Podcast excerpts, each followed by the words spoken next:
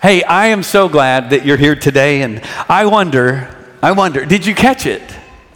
Did you catch it? Three times. Dr. Luke wants to see something that we just might miss, and a lot of people miss it. The whole focus of the story is found in the repeated line, in the manger. In a manger. In a manger. And what I want us to do is focus in on what this is all about. Because again, it's possible to miss it. And did you catch that the angel said it's a sign? Now, kids, listen, you know this. A sign is not the thing, a sign is pointing to something. Like you may have seen a sign coming in Park Cities Baptist Church. That's not the church, it points to the fact that you're here, right? There's something deeper going on. You could get to the Grand Canyon and says Grand Canyon. That's not the Grand Canyon. It points to something much bigger that's happening here. And today, on this day of days, I want us to get underneath what is this all about? That the baby is wrapped up and placed in a manger, of all things. Many of us have heard this through the years, and some people just kind of consider that's just some fantastical story. It seems like some nursery rhyme or something. Luke places all of this in historical context, and he says, here's what, here's what has happened. What is this in a manger? What is this all about? What we'll see here, we're going to answer three questions. Uh, what is this? Okay, it's a, it's a gift. We're going to see that. He's the gift. But what, what is the gift exactly? And, and what does it look like? And how, how do you get it? Who is he? What's he like? And where is he found? You could say. That's what's answered here in this story. So, first of all, what is the gift? Well, the angel has been clear, right? We already know. He is Savior, Christ the Lord. That word Christ, Christos, in the, in the Greek is the word Messiah. He's the rescuer, the Savior, the long awaited Messiah, and He's Lord, which means leader over all things. But here's what we didn't expect we didn't expect him to come as a baby, and we surely didn't expect him to be wrapped up and placed in a manger. So the angel tells them, This is how this baby will be distinguished from all other babies. The scholars would tell us you know, how many babies were born in Bethlehem. Several of us have been to Bethlehem. It's not a real big town, and it was even smaller at this time. There may have been no other newborns there that night, and surely no other newborns lying in a manger. So the shepherds could find him easily. But here's, here's the thing here's the truth underneath that. He is distinguished from all other babies that would ever been born or have been born. In fact, John, in his uh, gospel, he offers commentary on this from a very different angle. In his prologue, he says this In the beginning, now, check this out. He goes all the way back to the beginning. In the beginning was the Word. Now, you might know this. The Word is the word logos, okay? Logos in the Greek. The Word was with God, and the Word was God. He, uh oh, the Word is a person, evidently. He was in the beginning with God, and all things were made through him and without him was not anything made that was made. The Greeks understood the Logos, the Word, as the ultimate purpose behind all of life. I mean, this word was filled, loaded with meaning, and it carried a lot of philosophical, cultural, even spiritual freight with it. The Logos was this principle, they believed, a truth. We might say a force behind all of all things that exist. And so the whole point was to align yourself up with the Logos, and you'd have this flourishing, meaningful life. Not a personal God, but a kind of principle, a truth behind it all. Now, this showed up in various forms. You might know the Stoics were those who thought maybe it's an intellectual thing. That's how you get there through education and through knowledge. Maybe it's like the Epicureans, it's through some form of pleasure in life that we would find our way and live the happy life. It had lots of iterations. But what John does here, listen to this. He makes an earth shaking statement. This is an earthquake. He says that the truth behind all things is actually a person. And in verse 14, he says this And the Word, the Logos, became flesh and dwelt among us. And we've seen his glory. Glory as of the only Son from the Father, full of grace and full of truth. This is the mystery of the incarnation. And friends, listen, it is a mystery. It's beyond what we can understand or grasp. It is God Almighty coming in the form of a person. How else would He communicate to us? This is the incarnation, the in the flesh, literally, the in the fleshness of God. Because you see, He is the Savior. He comes to us because we can't rescue ourselves. If our great need had been entertainment, then God would have sent, I suppose, an entertainer, a comedian, somehow to bring us pleasure. If that was our great need, if our greatest need in life was political stability, He would have sent us a politician to save the day. If it was economic stability, he would have sent us a financier or an, econ- or an economist. If it was health, in the end, he would have sent us a doctor. But he knew. What we did not know, though we all know that it is true, I suppose, our greatest need is our own profound rebellion against God and all that is right in the world. You don't have to be a Christian or a believer even a theist, to know this. Our world is broken, it's not the way it ought to be. And so he sends a Savior who comes to rescue us from ourselves, from our own self justification, from our own pride. He's a Savior. That's who this gift is. He is God in the flesh. In Colossians 1, Paul would say, For in him, think about this, all the full, all the fullness of God was pleased to dwell in him. And through him, to reconcile to himself all things, whether on earth or in heaven, that covers everything, making peace by the blood of his cross. He would go on in Colossians 2, Paul would say, For in Christ all the fullness of the deity lives in bodily form.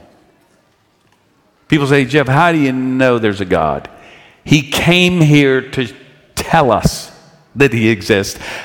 Well, how do you know what He's like? He came here to show us. Okay, so wait, what is this gift? It's God in the flesh. He's the head over every power and authority. He's bringing fullness to each of us. He's come to restore all things. And those of us who join him enter into the restoration of all things as well. No wonder John would say, We've seen him. We've, we've seen the glory of Almighty God in the person of Jesus. God comes to us in a way that is accessible to us. So, what is this gift? He's, he's a person, God in the flesh. And what does it look like? Well, looks like a baby wrapped up in a manger. But what's underneath this? Clearly, that's how they're going to find this gift. But he's come in the flesh, and the manger is a sign. The baby wrapped up is a sign, watch this, to what he's like. Who is this king who's come? Well, look at how he comes. He comes quietly. He comes to a remote little town in a remote part of the world. He comes lowly, humble, to an unassuming, unremarkable couple. This is how he comes. And this tells us something about who he is. When we realize that this baby is God in the flesh, heaven come to earth, we realize that he's coming to show us what God is like and how we are to live in the flesh as well. Paul would say in Philippians 2, he comes from the very top all the way down to where we are. Jesus, who being in very nature God, did not consider equality with God something to be used to his advantage, something to be held on to, but instead, rather, he made himself nothing by taking on the very nature of a servant, being made in human likeness. And being found in appearance as a man, he humbled himself by becoming obedient to death, even death on a criminal's cross. This gift is God writing himself into our story to save us, to rescue us from ourselves. And he looks a lot like a humble, unassuming baby who makes himself accessible to us. So, how do you find it? How do you find him? Well, of course, the angel points out here's the location, Bethlehem. Here's exactly how you're going to find this baby. But again, there's something much deeper going on here. Notice that he's not found in a palace. He's not found in the most expensive bassinet you can find. He's not found in the best hospital in the world. He's found among poor, nearly homeless parents who would find themselves as refugees on the run, going off into Egypt to escape political oppression, genocide infanticide, they would find themselves on the run. What's going on here? He's found to be gentle, to be lowly, to be accessible, to be approachable. Think about it. These shepherds, the lowest class, really socially, God shows up to them. That tells us something we are to identify with them as well to say, you know what, we might think we're all that and got it all together. We're the ones in need. We're like them. And consider this the shepherds knew a little something about mangers. You see how God is meeting them right where they are? You're not going to find him in a palace, not, not in, in some, some special place. You're going to find him in a manger. And they're thinking, we know about mangers. Mangers were a part of their everyday life, part of their vocation. And he says, You're going to find him right where you are. You see, they're not going to come rushing into a palace, are they? They knew they didn't belong in, in a palace rushing to see a king. They're not going to rush past a company of angels to, to go to the great king, the leader, but they'll come to a manger. They'll come to a baby. Who's afraid of a baby, right? Everybody wants to look at a baby. So he invites them to come and say, Look at this. And he's telling us something through this. He's telling us that he's come humble. He's come among those who are poor in spirit. In fact, Jesus, this baby would grow up and say, The kingdom of God belongs to such as these. Those who will humble themselves They'll find the king. Those who don't will not. John tells us not everybody's going to come to this king because some of us cannot lay down our pride. See, do you want to find him? Then you become like this holy family. You want to find him? You become like the shepherds. You just give up your pride and you admit your need because, watch this necessity finds him out. The greatest Christmas prayer that you could offer today, really the first prayer of any believer that would come to him, is help. And I know our congregation well enough, many of you here, or I know, how about this? All of us in varying degrees. The great prayer we could offer today on this day of days help. Lord, help. We need you. We are desperate for you in this world. David, another shepherd, would write in Psalm 51, verse 17 A contrite and broken spirit you will not despise. What is he saying? Friends, hear this. God has never turned his back on someone who comes to him broken, in need, to say, Help. Because you see, even our sin doesn't. doesn't repel him. Our brokenness actually triggers his love towards us. It's why he came. While we were yet sinners, he comes. But watch this, don't miss this. Every sign that we see, and you might know even the book of John, he, there are these seven miracles that Jesus does, and he says it was a sign. That was a sign pointing to who he is, who the kingdom is, and what his kingdom looks like. Jesus went around healing people, not simply like some great magic show. He did so to show us what the kingdom is like. People are not lame in my kingdom. People are not broken in my kingdom. There's no death in my kingdom. And so he steps into that to show us what kind of king is and to show us what the kingdom is like. But don't miss this. Because it's a sign, it's a stumbling block. And many will not believe because it's too much. Because it takes faith, and this is what trips us up. You see, he says, Come to me by faith, and we want to bring our own strength, right? We want to bring our own intellect. We want to bring our resources to the table because we want to take a little credit for the fact that we got there. And he says, No, this gift is free. This little baby would grow up to show us where he's found. Don't miss this. This is where he's still found today. Jesus would come alongside a woman at the well and say, your relationships, I mean, you're a mess. And, and, and, and I'm here to show you there's, an, there's, there's a living water that will never run dry. There's life for you. He comes alongside the woman caught in adultery. He says, No, no one condemns you. I don't condemn you. But listen, turn to me for life and go and sin no more. There's a better way to live. He comes alongside Mary and Martha, grieving alongside of them when they lose their brother as many have lost loved ones this year. And he weeps with us. He touches the leper. He heals the broken-hearted. He is the friend of sinners. This is where he's found. And this is where we still find him. You see, friends, don't miss this. The best of Christianity is incarnate, it's in person. That's where he's found.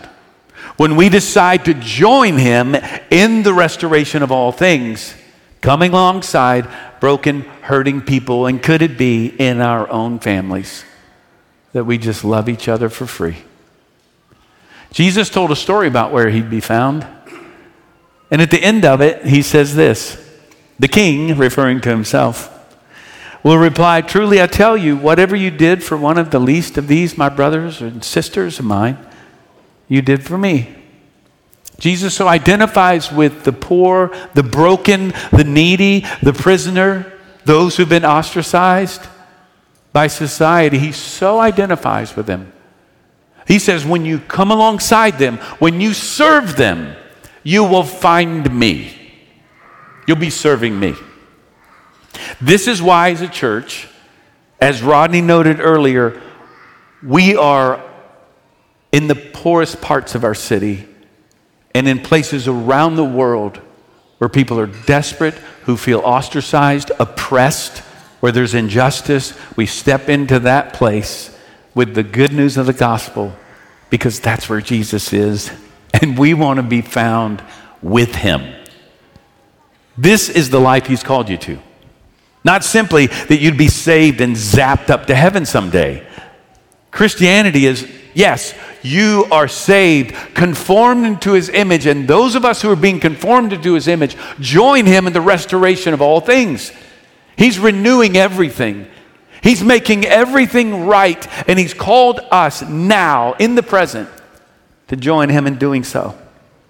See, the problem in America, it seems to me, is that many people claim Christian identity, not Christian community. We see this in spades at Christmas time.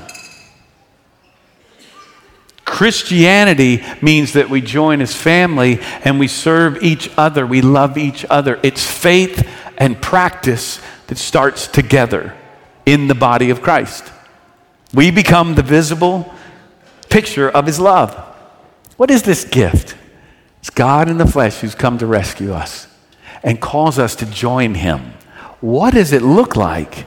It looks like love in human form caring for others. It looks humble and loving. And yes, it looks like it's, it's broken and in need. It's a humble posture that says, I want to serve others.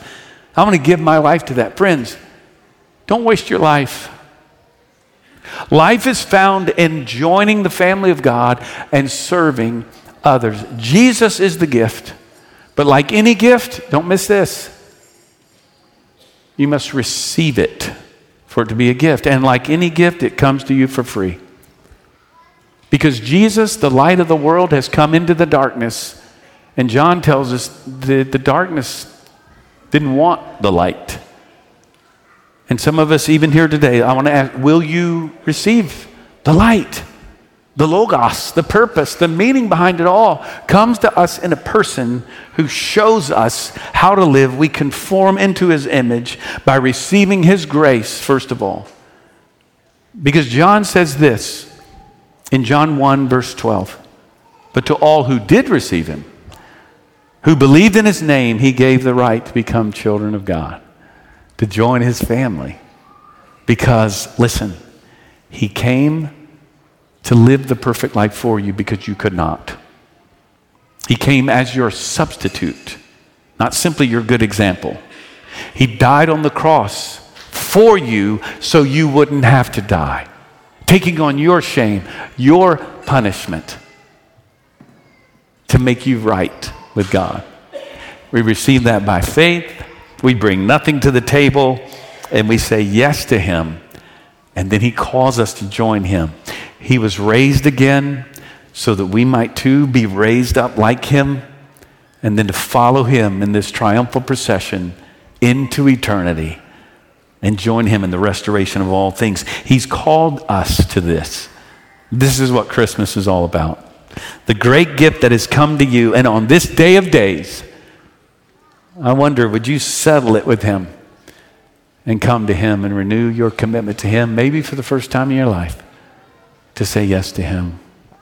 Let's pray together. Friend, right where you are, Christmas prayer, with your heads bowed and eyes closed. He is the gift that has come to you. Have you received His gift by faith, not by your works? Praise Him, not because you're smart enough, not because you're good enough. He comes and you receive Him by faith would you do so even now? To say, Lord, I'm sorry for seeking my own validation, self justification. I lay down my pride. I come humbly, broken, and in need. Rescue me as I join you to be conformed into the image of your likeness, of your Son, and how you lived. So, God, we give you our lives and we join you as we seek to love others around us and love others to you. And it's in your name that we pray. Amen.